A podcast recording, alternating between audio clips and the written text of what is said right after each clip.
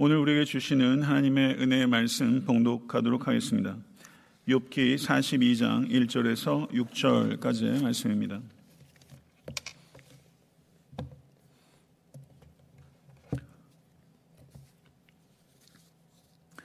욥기 42장 1절에서 6절까지의 말씀 다 같이 한 목소리로 합독하도록 하겠습니다.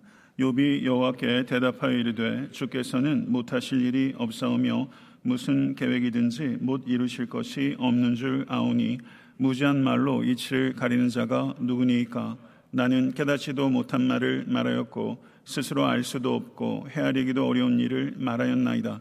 내가 말하겠사오니 주는 들으시고 내가 주께 묻겠사오니 주여 내게 알게 하옵소서.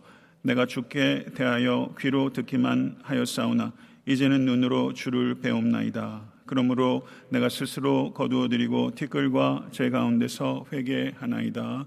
아멘. 하나님의 말씀입니다. 사랑하는 성도 여러분, 하나님께서 또 여러분을 사랑하시는 것을 진실로 믿으십니까? 그 사랑을 발견한 것이 인생의 최고의 발견인 것을 진실로 감격하고 계십니까? 아멘. 제가 그 개종하고서 불과 한 뭐 1년 반 정도 지나서 허리 디스크가 그 파열이 돼가지고요. 유학생 뭐 신분이었다 개척교회 목사하다 보니까 뭐 의료보험 없고 뭐 병을 많이 키웠죠. 그래 한국까지 수술하고 와서 성도님들께 성도 여러분 보고 싶었습니다. 제가 여러분을 사랑한다고 생각하십니까? 이렇게 여쭸더니 아멘 그러시더라고요. 그때는 제가 뭐라 그랬냐면 저는 잘 모르겠는데요. 그랬었어요. 제가 성도님들 위해서 뭐 희생한 게 있나요? 그래서 지금 제가 그런 얘기 드리는 건 좀 섣부른 것 같다. 이렇게 성도님들께 사랑한다는 말하는 게 그렇게 조심스럽더라고요. 저는요. 예, 뭐든지 열매가 있어야 되는데 오늘은 제가 성도님들을 정말 사랑한다고 좀 표현하고 싶은 거예요.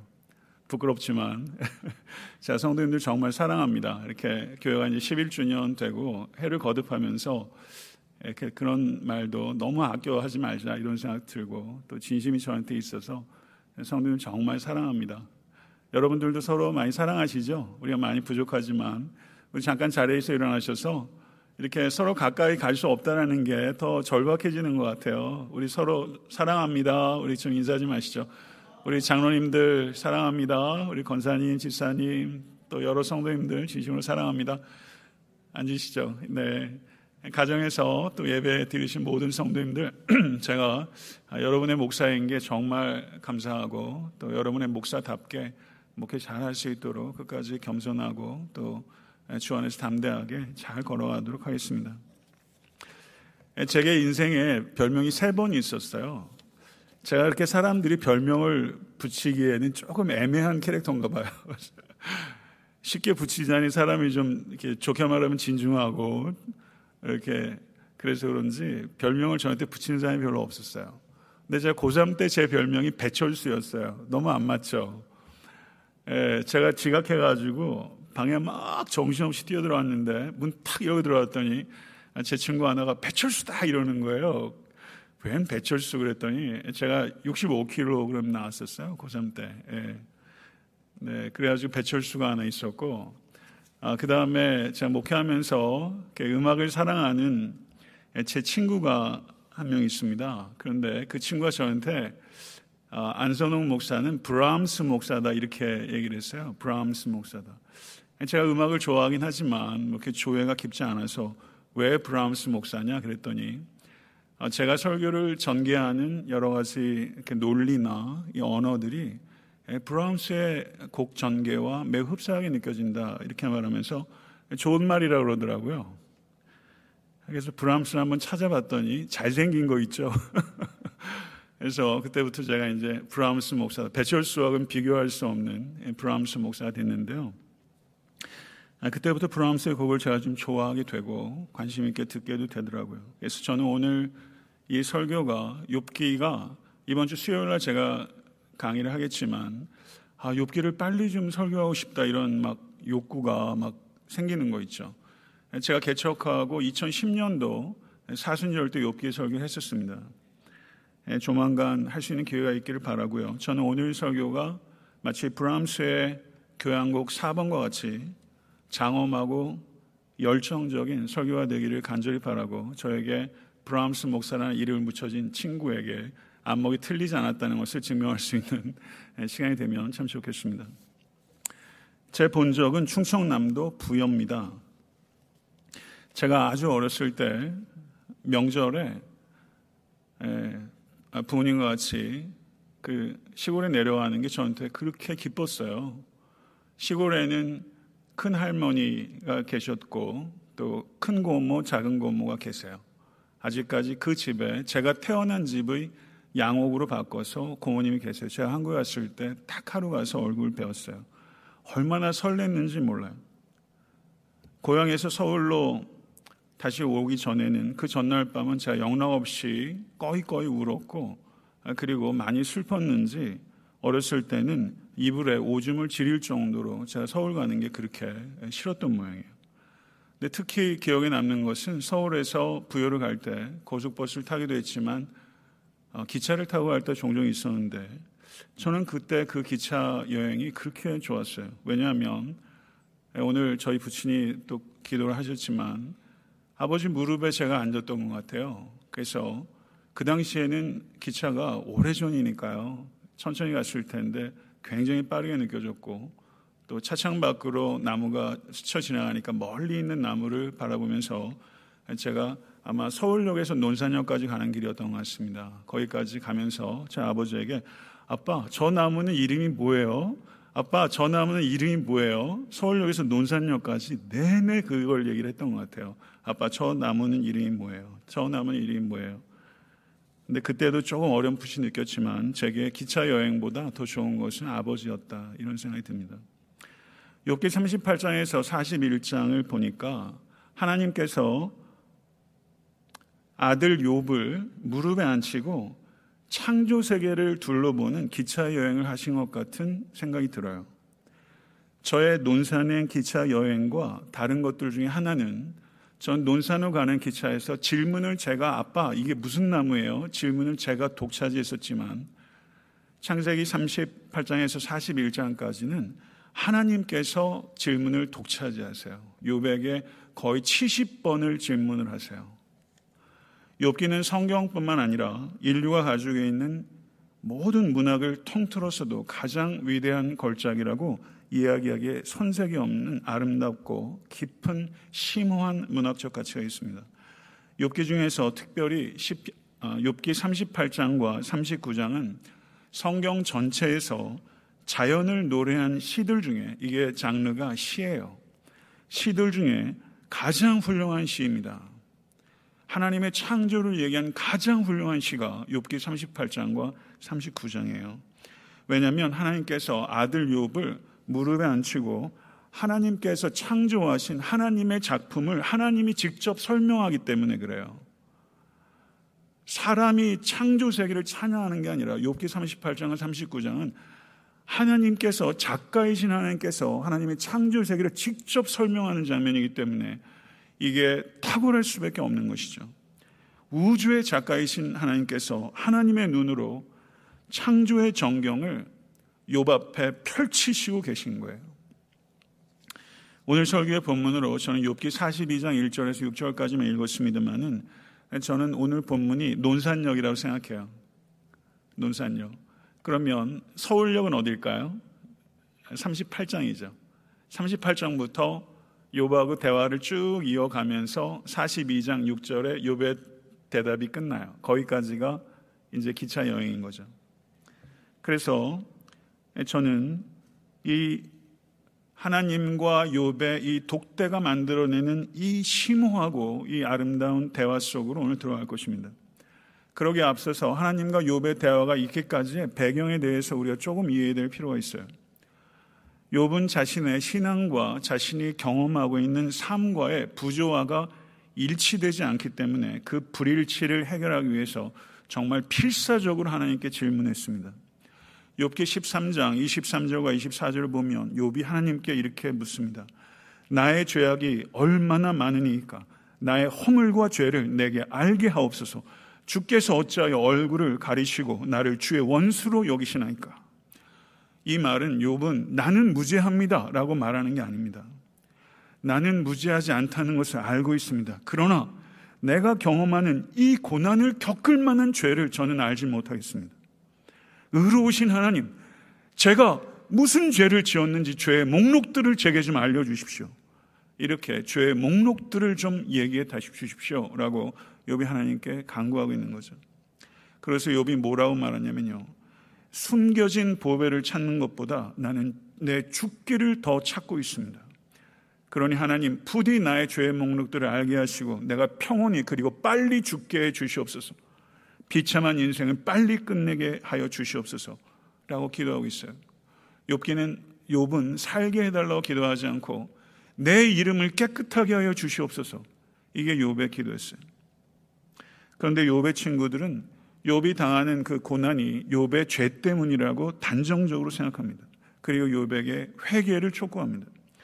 눈에 보이는 고난에 집착한 나머지 인과응보라는 신학적 지식을 절대화하고 그리고 삶에는 매우 복합적이고 예외적인 상황이 있다는 것을 도외시하고 인과응보의 그 지식을 단편적으로 적용함으로써 하나님께서 주권적으로 자유롭게 역사하실 수 있다는 것을 왜곡하고 하나님의 말씀을 가지고 매우 비신앙적인 권면을 통해서 욥의 상처에 소금을 뿌린 것입니다.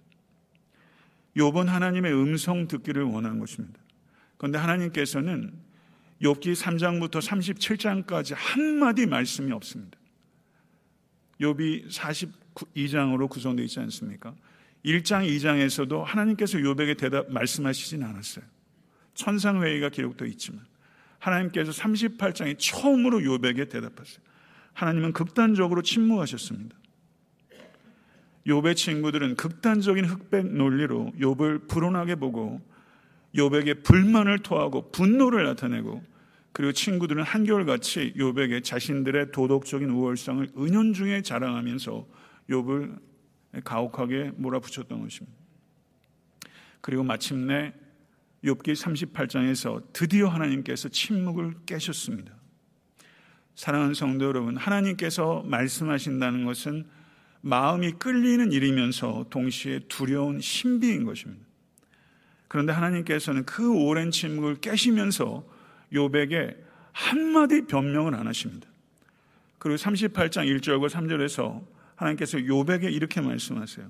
38장 1절부터 3절 다 같이 한번 읽어보겠습니다. 그때 여호와께서 폭풍 가운데서 요백에 말씀하여 이르시되 무지한 말로 생각을 어둡게 하는 자는 누구냐? 너는 대장부처럼 허리를 묶고 내가 내게 묻는 것을 대답할지니라. 이렇게 하나님께서 말문을 여셨어요.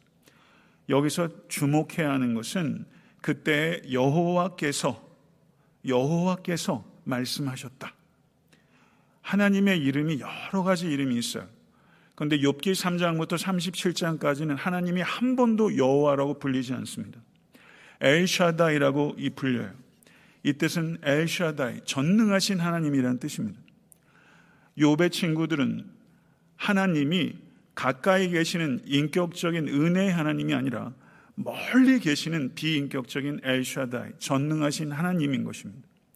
그런데 이제 드디어 욥기 38장에 하나님께서 침묵을 깨뜨리면서 하나님께서는 엘샤다의 하나님 전능하신 하나님이실 뿐만이 아니라 우리의 삶 가운데 찾아오시는 여호와 야외 하나님, 언약의 하나님, 아브라함과 이삭과 야곱의 하나님, 나의 하나님, 언약의 하나님이라는 것을 나타내시면서 여호와 하나님께서 폭풍 가운데서 말씀하셨다.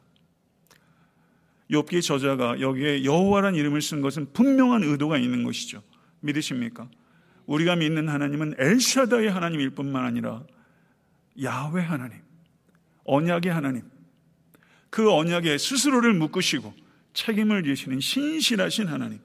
그 하나님이 말씀을 요백에 건네셨고 오늘 예배를 통해서 우리 각자에게 말을 건네시기를 원하시는 것입니다. 믿으십니까? 내가 내게 묻는 것을 대답할지니라. 이 말은 위협적으로 들릴 때가 많아요. 저도 아이들한테 아빠가 말하는 대로 묻는 대로 대답해 이런 비슷한 뉘앙스가 전달되는 거니까 더군다나 하나님이 이런 말씀을 하시면 위협적으로 느낄 수 있죠. 근데 가만히 살펴보면 이 말에는 부드러운 역설이 있어요. 가만히 살펴보니까 이 말은 위협적인 게 아니었어요. 교훈적인 것이었어요. 마치 선생님이 어린아이에게 이해를 이끌어내기 위해서 일련의 질문들을 계속 던지는 것처럼 하나님께서 요백의 새로운 깨달음에 도달할 수 있도록 계속 질문을 던지시며 위협적인 것이 아니라 교훈적인 질문을 던지시고 계신 거예요. 마치 우리 주님께서 제자들에게 드레핀 백합화를 보라. 라고 말씀하셨던 것처럼 지금 하나님께서는 욥을 데리고 하나님의 창조 세계를 보여주시면서 이 창조 세계에 가득한 경의와 아름다움과 질서를 보도록 욥을 초대하신 것입니다. 무려 70개가 넘는 질문이 쏟아집니다. 이 질문들은 욥에게 새로운 깨달음을 열어주기 위한 것입니다. 이 질문들은 결코 욥을 욕보이거나 정죄하거나 욥을 다그치려는 의도가 아니라 욥을 새로운 차원의 눈이 열릴 수 있도록 욥에게 질문을 던지고 계세요. 창조 세계의 오묘함을 가르치시려고 안달이 나신 아버지. 그래서 이 질문들 속에서는 아이러니도 보이고 유머도 보여요. 자, 욥기를 다시 한번 이렇게 읽으면서 너무 유머러스한 거예요. 38장과 39장이 정말 최고의 창조시라는 것을 느끼면서 영락 없는 아버지, 유머가 가득한 영락 없는 아버지, 그 아버지를 여기서 봐요. 저희 집 애들도 아주 몸이 근질근질해서 이제 난리예요. 그래서 애들을 데리고 그냥 집 앞에 좀 나가서 좀 롤러스케이트 하고 그러는데 제 눈에는 안 보이는데 성우 눈에는 영락 없이 곤충, 개구리 뭐 이런 게 보이나 봐요. 기가 막히게 찾아요. 엄청 좋아해요. 동물하고 곤충이요. 아마존 선교를 벌써 가겠다는 거예요. 아마존에 악어 있어, 아빠? 그게 질문이에요. 아마존을 너무 가고 싶어요. 아우성이에요. 근데 공부에는 별 관심이 아직은 없어요. 근데 동식물 이름은 기가 막혀 깨고, 그리고 공룡 이름은 아주 선수입니다. 그래서 성우가 딱 나가면 집 근처 메뚜기, 반딧불, 도마뱀, 개구리가 종종 순환을 당하고 자기 의사와 상관없이 우리 집으로 이사를 올 경우가 간혹 있습니다. 그리고 마음이 열어가지고 잡아서는 저녁이 되면 다 풀어줘요. 엊그저께는 개구리 한 마리를 발견하고서 다시 내려가서 그 개구리를 잡겠다는 거예요. 그래서 매미채를 가지고 왔어요. 제가 예전에 개구리 엄청 잘 잡았거든요. 손을 좀 잡아가지고 애한테 좀 만져보기도 하고 싶은데, 아우, 징그러워서 요만한 개구리를 못 만지겠는 거예요. 그래서 얘도 매미채로 개구리를 잡았어요. 그리고서 저의 옛날 얘기가 시작됐어요. 성우야, 아빠가 너 나이 때 동네 개구리들 중에 아빠 모르던 개구리가 하나도 없었다. 내 고향 부여 동남이 개구리들은 나만 뜨면 마치 땅굴 만난 뱀처럼 숨도 못 쉬었다. 시골 개구리는 이만하다. 그런데 내가 뜨면 꼼짝없이 나한테 잡혔다. 이거 싫어해요, 성도 여러분. 그래서 제가 허리춤에 노란색 고무줄을 둘렀어요. 그리고 잡은 개구리들을 다리를 촉촉촉촉 걸으면 제 비위에 개구리가 한 15마리가 이렇게 달려 있었어요. 그래서 그 이야기를 했죠. 아빠가 옛날에는 그 정도였다. 아빠가 못 잡는 개구리는 이 세상에 없었다. 근데 얘가 별로 신통지 않은지 별로 딴소리를 하더라고요. 예, 그래서 그날 이렇게 개구리를 잡아가지고 집으로 왔어요. 그 다음날 개구리를 풀어주는데 야 그냥 뒷마당에 풀어준 게 아니라 굳이 잡았던 데 가서 풀어주더라고요. 그래서 왜 그렇게 하니? 그랬더니 가족들하고 헤어지면 슬프잖아요. 이렇게 얘기하면서 그런 대화를 좀 오갔어요. 제가 이 이야기를 하는 이유는 여기 이런 비슷한 대화가 욥기에 있어요. 39장 13절에서 18절. 타조에 대해서 하나님이 개구리가 아니라 타조에 대해서 얘기를 하세요. 39장 13절 18절입니다. 같이 한번 읽어볼까요? 타조는 즐거이 날개를 치나 학의 깃털과 날개 같겠느냐. 그것이 알을 땅에 버려두어 흙에서 더워지게 하고 발에 깨어질 것이나 들짐승에 밟힐 것을 생각지 아니하고 그 새끼에게 모질게 대함이 제 새끼가 아닌 것처럼 하며 그 고생한 것이 헛되게 될지라도 두려워하지 아니하나니 이는 하나님이 지혜를 베풀지 아니하였고 총명을 주지 아니함이라. 그러나 그것이 몸을 떨쳐 뛰어나갈 때에는 말과 그 위에 탄 자를 우습게 하느니라. 땅에 알을 벌어두고 밟히는 건 아랑곳하지 않는다. 지혜와 총명 하나님께 두지 않으셨다. 그리고 자기 새끼를 모지게 대하는 게 꼭 지 새끼 아닌 것처럼 대한다. 하나님께서 타조에 대해서 이렇게 설명하셨어요. 여기에 어떤 위압감이 있습니까? 여기에 친절함과 쾌활함과 기지가 가득하게 하나님께서 타조를 설명하시는 거예요. 타조를 누군가가 저에게 이렇게 설명해 주면 제가 제일 좋아하는 동물은 타조가 됐을 것이면 틀림없어요. 지혜가 부족해 보이는 타조조차도 하나님께서 만드신 창조의 질서의 일부라고 말씀하신 거예요. 타조가 강함이 있는데 어리석음이 뒤섞여 있는 역설적인 동물이라는 것을 얘기하면서 욥의 모습과 이 타조의 모습을 비교하시는 거죠. 사실은 이런 뉘앙스가 있는 거예요. 애구 이 타조 같은 욥아 하면서 애정 가득한 타박이 저는 느껴져요. 38장 4절에서 이렇게 말합니다. 내가 땅의 기초를 놓을 때 내가 어디 있었느냐? 바다가 그 모태에서 터져 나올 때 문으로 그것을 가둔 자가 누구냐? 네가 눈 곳간에 들어갔었느냐? 우박 창고를 보았느냐? 아름다운 표현 아닙니까? 네가 묘성을 매어 묶을 수 있으며 삼성의 띠를 풀 수 있겠느냐? 티끌이 덩어리가 되며 흙덩이가 서로 붙게 하였느니라. 흙덩이를 붙게 하신 분은 하나님이십니다. 아멘. 38장에서는 주로 창조와 물질과 날씨에 대해서 하나님께서 쫙 설명하셨어요. 그리고 38장 39절에서 39장 30절에는 동물에 대해서 얘기를 해요. 사자, 사념소, 들나귀, 들소, 타조, 군마, 매와 독수리에 대해서 하나님께서 질문하세요. 이렇게 질문을 요백에 계속 던지면서 하나님께서는 요백에 묻습니다. 우주의 작동 원리를 이해할 수 있는 지혜를 가지고 있느냐? 그 우주를 다스릴 수 있는 힘을 가지고 있느냐?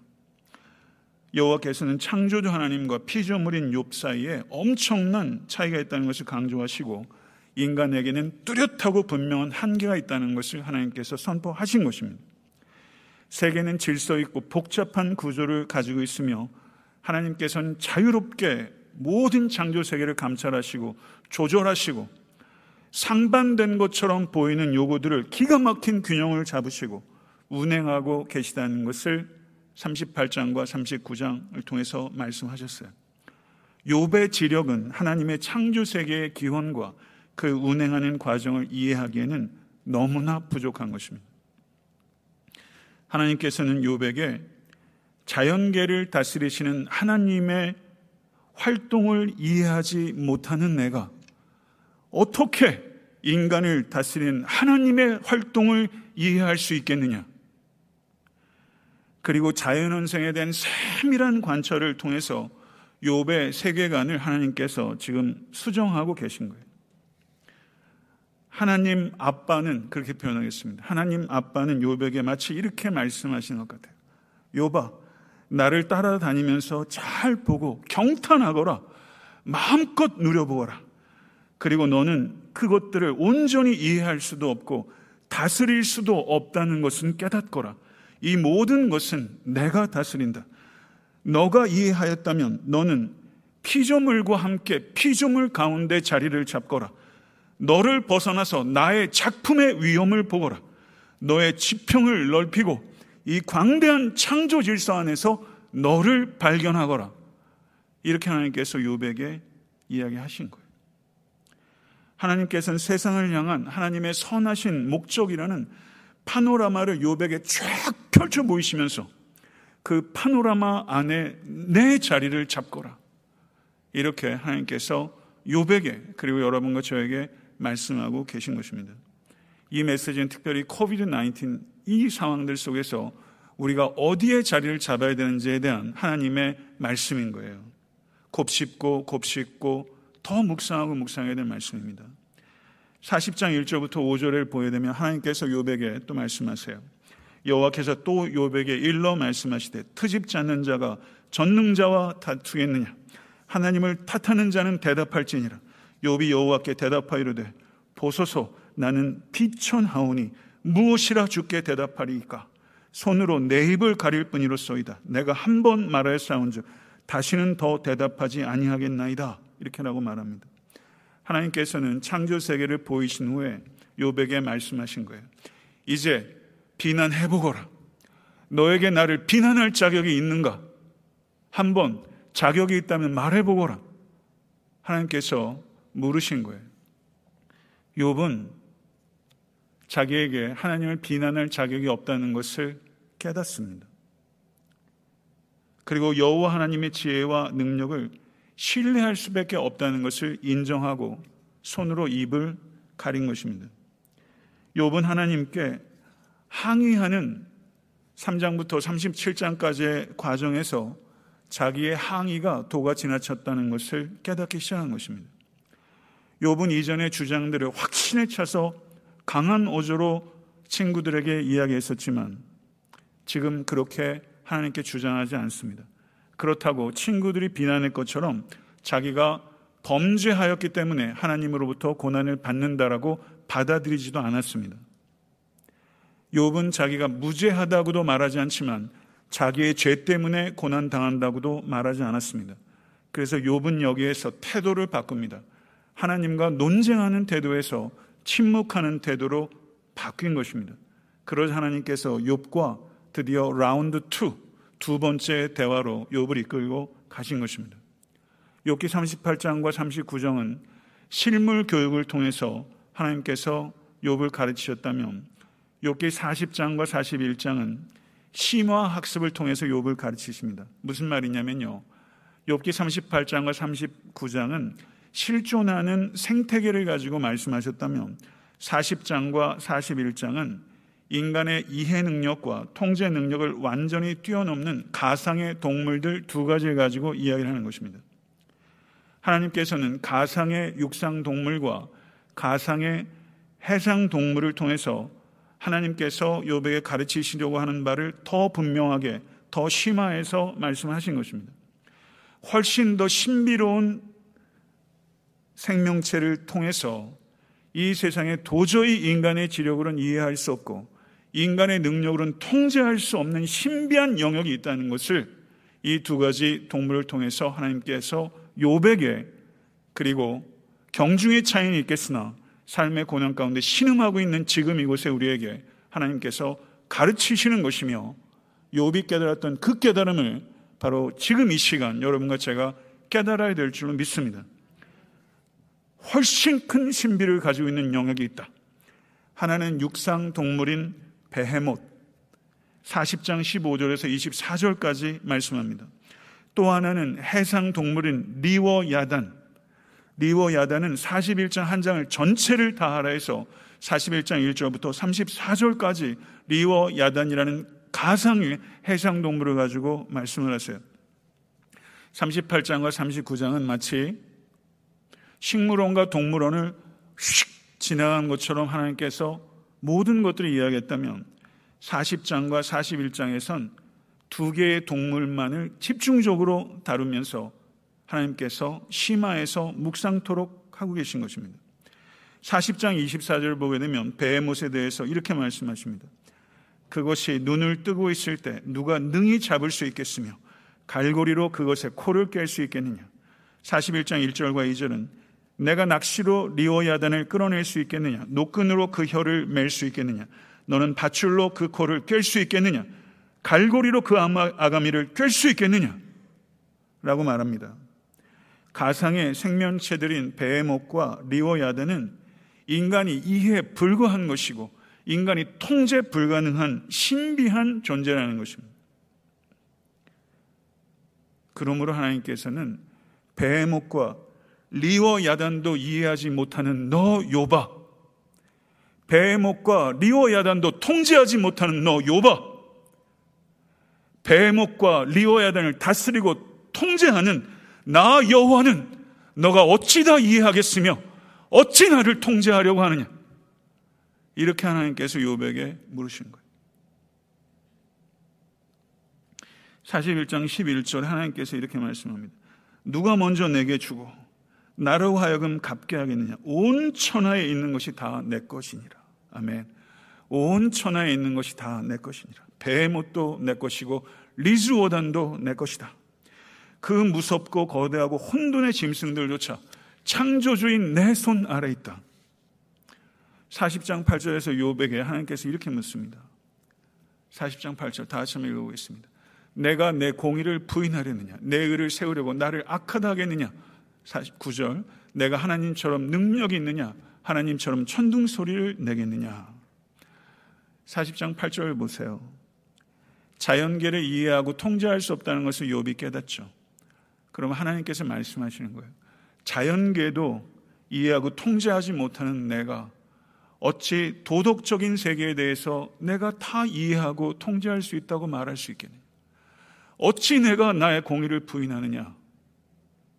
이렇게 하나님께서 욥에게 욥이 누구인지를 가르치시고 하나님이 누구이신지를 말씀하시는 거예요. 그러나 여기에서 우리가 착각하면 안 되는 게 있습니다. 하나님께서는 욥에게 믿음은 이성은 다 포기하는 거다. 묻지 말아라. 그런 얘기가 아니에요. 이성을 포기하라는 것을 요구하는 게 아니라 이성만으로는 하나님의 행하시는 모든 것들을 다 이해할 수 없다는 것을 깨닫게 하시는 거예요. 아멘. 이거 받아들이시겠습니까? 이성만으로는 하나님의 섭리를 다 깨달을 수가 없어요. 이것을 신적인 합리성이라고 그래요. 인간의 합리성이 있고 신적인 합리성이 있어요. 신적인 합리성은 인간의 논리와 인간의 언어로 표상할 수 없는 인간의 이성을 초월하는 엄연히 싫지 않은 세계입니다. 믿으십니까? 살아계신 하나님께서는 여러분과 저의 이 얄팍하고 한계가 있는 이해를 초월해서 행동할 수 있는 자유가 있으신 하나님이십니다. 그게 얼마나 감사한지요. 내 이해와 지력 안에서 다 이해되지 않는 하나님, 얼마나 감사한지요. 그래서 우리가 믿을 수 있는 하나님 아닙니까? 사랑하는 성도 우리는 언젠가는 예수를 정말 나의 주와 그리스도로 믿으면 천국에 가게 될 거예요. 할렐루야. 믿으세요? 천국에 가기 전까지는 이 세상에는 답이 존재하지 않는 문제들이 많아요. 인간의 논리로 이 세상 어떤 철학자와 신학자도 풀 수 없는 문제들이 있다는 것을 주님께서 여실하게 보여주신 거예요. 한 신학자가 이런 말을 했어요. 하나님께서는 자신의 분명한 부재를 통해서 자신의 존재를 알리시는 참으로 놀라운 하나님이십니다. 알쏭달쏭한 거예요, 이 말이요. 하나님께서는 자신의 분명한 부재를 통해서 자신의 존재를 알리시는 참 놀라운 하나님이시다. 알 것 같기도 하고 모를 것 같기도 하는데 이게 뭉클하더라고 이 말을 탁 제가 읽는 순간. 아 그렇구나. 너무 적절한 말이다. 너무 아름다운 말이다. 우리가 하나님의 부재해 가지고 신음하는 경우가 있잖아요. 지금 안 그러세요 어두운 길을 걸어온 경우들이 많이 있잖아요. 코비드 19은 인류적인 어둠의 시간이에요. 하나님의 부재 때문에 신음하다가 그 어느 때보다도 그 부재 속에서 하나님의 임재가 강력했다는 걸 깨닫는 순간 정말 눈물이 비처럼 쏟아지지 않습니까? 욥은 훨씬 넓은 시각으로 자신의 문제를 바라보기 시작했어요. 욥은 하나님의 지혜와 권능에 대해서 깊고 넓은 이해를 갖게 됐고 그리고 그 이해를 표현한 것이 오늘 읽은 42장 2절에서 6절이에요. 쉽게 해석되지 않는 좀처럼 자태를 드러내지 않는 깊은 말씀입니다. 그렇지만 42장 2절에서 6절 같이 한번 읽어보겠습니다. 주께서는 못하실 일이 없사오며 무슨 계획이든지 못 이루실 것이 없는 줄 아오니 무지한 말로 이치를 가리는 자가 누구니까 나는 깨닫지도 못한 일을 말하였고 스스로 알 수도 없고 헤아리기도 어려운 일을 말하였나이다. 내가 말하겠사오니 주는 들으시고 내가 죽게 묻겠사오니 주여 내게 알게 하옵소서. 내가 죽게 대하여 귀로 듣기만 하였사오나 이제는 눈으로 주를 배웁나이다. 그러므로 내가 스스로 거두어드리고 티끌과 제 가운데서 회개하나이다. 여기서 요배 회개는 어떤 회개입니까? 자신의 고난이 친구들이 정죄했던 것처럼 내 죄 때문이었다는 것을 깨닫는 회개인가요? 그런 회개 아닙니다. 왜냐하면 하나님께서 욥이 정당하다고 변호해 주셨어요. 욥의 고난은 욥의 죄 때문이 아니었어요. 그러므로 고난의 원인이었던 죄를 발견한 회개가 아니에요. 혹은 고난의 이후에 욥이 태도와 말로서 하나님께 범죄했기 때문에 그것에 대해서 회개한 것도 아니에요. 그럼 욥의 회개는 어떤 회개일까요? 욥은 전지전능하신 하나님의 임재 앞에 완전히 압도돼서 하나님에 대해서 잘 몰랐다는 것을 발견하고 하나님을 새롭고 더 깊게 경험한 후에 그 하나님 앞에 자신을 낮추지 않을 수 없었던 거예요. 예수님을 디베라 바닷가에서 만난 베드로가 주여 나는 죄인이로소이다. 나를 떠나소서 했던 것처럼 갑자기 자신의 존재와 자신의 죄에 대한 생각들이 하늘로부터 열리면서 고백했던 것처럼 이욥이 하나님이 누구신지를 아는 순간 하나님 앞에 있는 자신이 얼마나 낮은 존재인가 하는 것을 깨닫고 회개하는 것이죠. 저는 이런 회개를 경험하기를 원합니다. 욥은 자신이 정말 씨름하며 질문했던 질문에 대한 대답을 얻지 못했어요. 대답을 얻지 못했지만 저는 하나님을 만났어요. 욥에게 필요한 건 신학적 논리가 아니었어요. 욥에게 필요한 건 하나님과의 만남이었어요. 하나님의 지혜로움, 하나님의 능력, 하나님의 자비로우심을 맛보아 아는 거였어요. 그리고 하나님께서는 욥에게 그 하나님을 주셨어요. 모든 것들이 하나님의 손 안에 있다는 것을 욥이 발견한 거예요. 그래서 욥은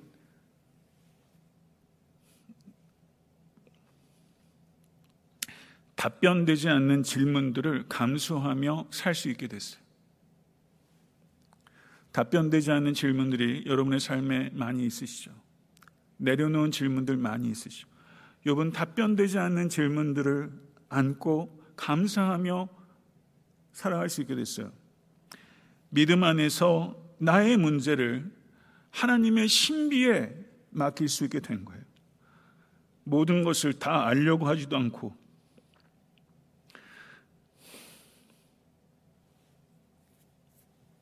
모든 것을 다 알 수 있다고 생각하지도 않습니다.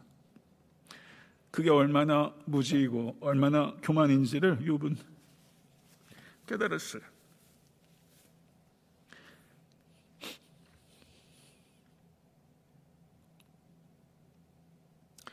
이 가운데 욥이 참 많다고 생각합니다. 욥이 어느 시대에 살았는지 잘 몰라요. 저는 그게 우리에게 주는 참 큰 위로가 있다고 생각해요. 욥은 모든 시대에 살고 있어요. 여기에도 욥이 살고 있어요. 코비드 19 앞에 우리는 크고 작은 욥입니다. 믿음은 불확실한 사실들을 견뎌내며 살 수 있도록 돕기 위해서 하나님께서 우리에게 주신 선물입니다. 불확실한 사실을 견디며 살 수 있도록 하나님께서 믿음을 주셨어요. 이 믿음의 길은 쉬운 길이 아닙니다. 우리는 이해하고 싶어 해요. 조바심을 내요.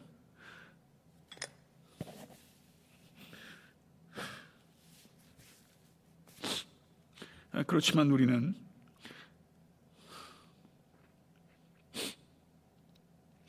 욥을 통해서 이해하지 못하는 문제들을 받아들이는 법을 배우게 됩니다. 나의 유한성을 끌어안게 되고 영혼의 관점을 나는 갖고 있지 않다는 것을 하나님 앞에 인정하게 되는 거예요. 그리고 하나님의 신비 가운데 맡겨야 하는 내 삶에 내 가족들에게 또 이 땅의 교회 위에 또 이 땅의 삶 가운데 닥치는 불확실하고 모호한 일들을 하나님의 신비에 맡기는 것을 배우는 거예요. 그리고 하나님 하늘의 하나님께서는 비밀을 소유하시는 나의 아버지이십니다. 하나님의 비밀을 인정해 드려야 합니다. 그 비밀은 우리가 이해할 수 없어요. 하나님의 침묵이 하나님의 부재인 줄 알았는데 하나님의 침묵이 하나님의 임재라는 것을 깨닫게 되는 순간 우리는 하나님의 임재를 보게 되는 것이죠. 사랑하는 성도 여러분, 하나님의 부재 속에서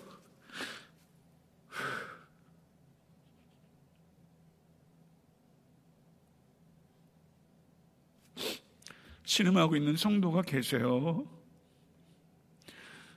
그런 성도들이 저희 교회 안에도 여럿 계세요. 하나님, 삶의 그 같은 참혹한 하나님의 부재 속에서 하나님의 참된 임재를 보게 하소서 이것이 우리의 기도요, 우리의 경험이 될 수 있게 간절히 축원합니다. 하나님께서 충분히 설명하지 않으실 수 있는 권리가 있으세요. 충분히 설명하지 않으실 때도 우리는 하나님을 충분히 신뢰할 수 있습니다. 아멘. 믿으십니까? 이 믿음을 가지고 살아가는 우리 모두가 될 수 있기를 간절히 축원합니다.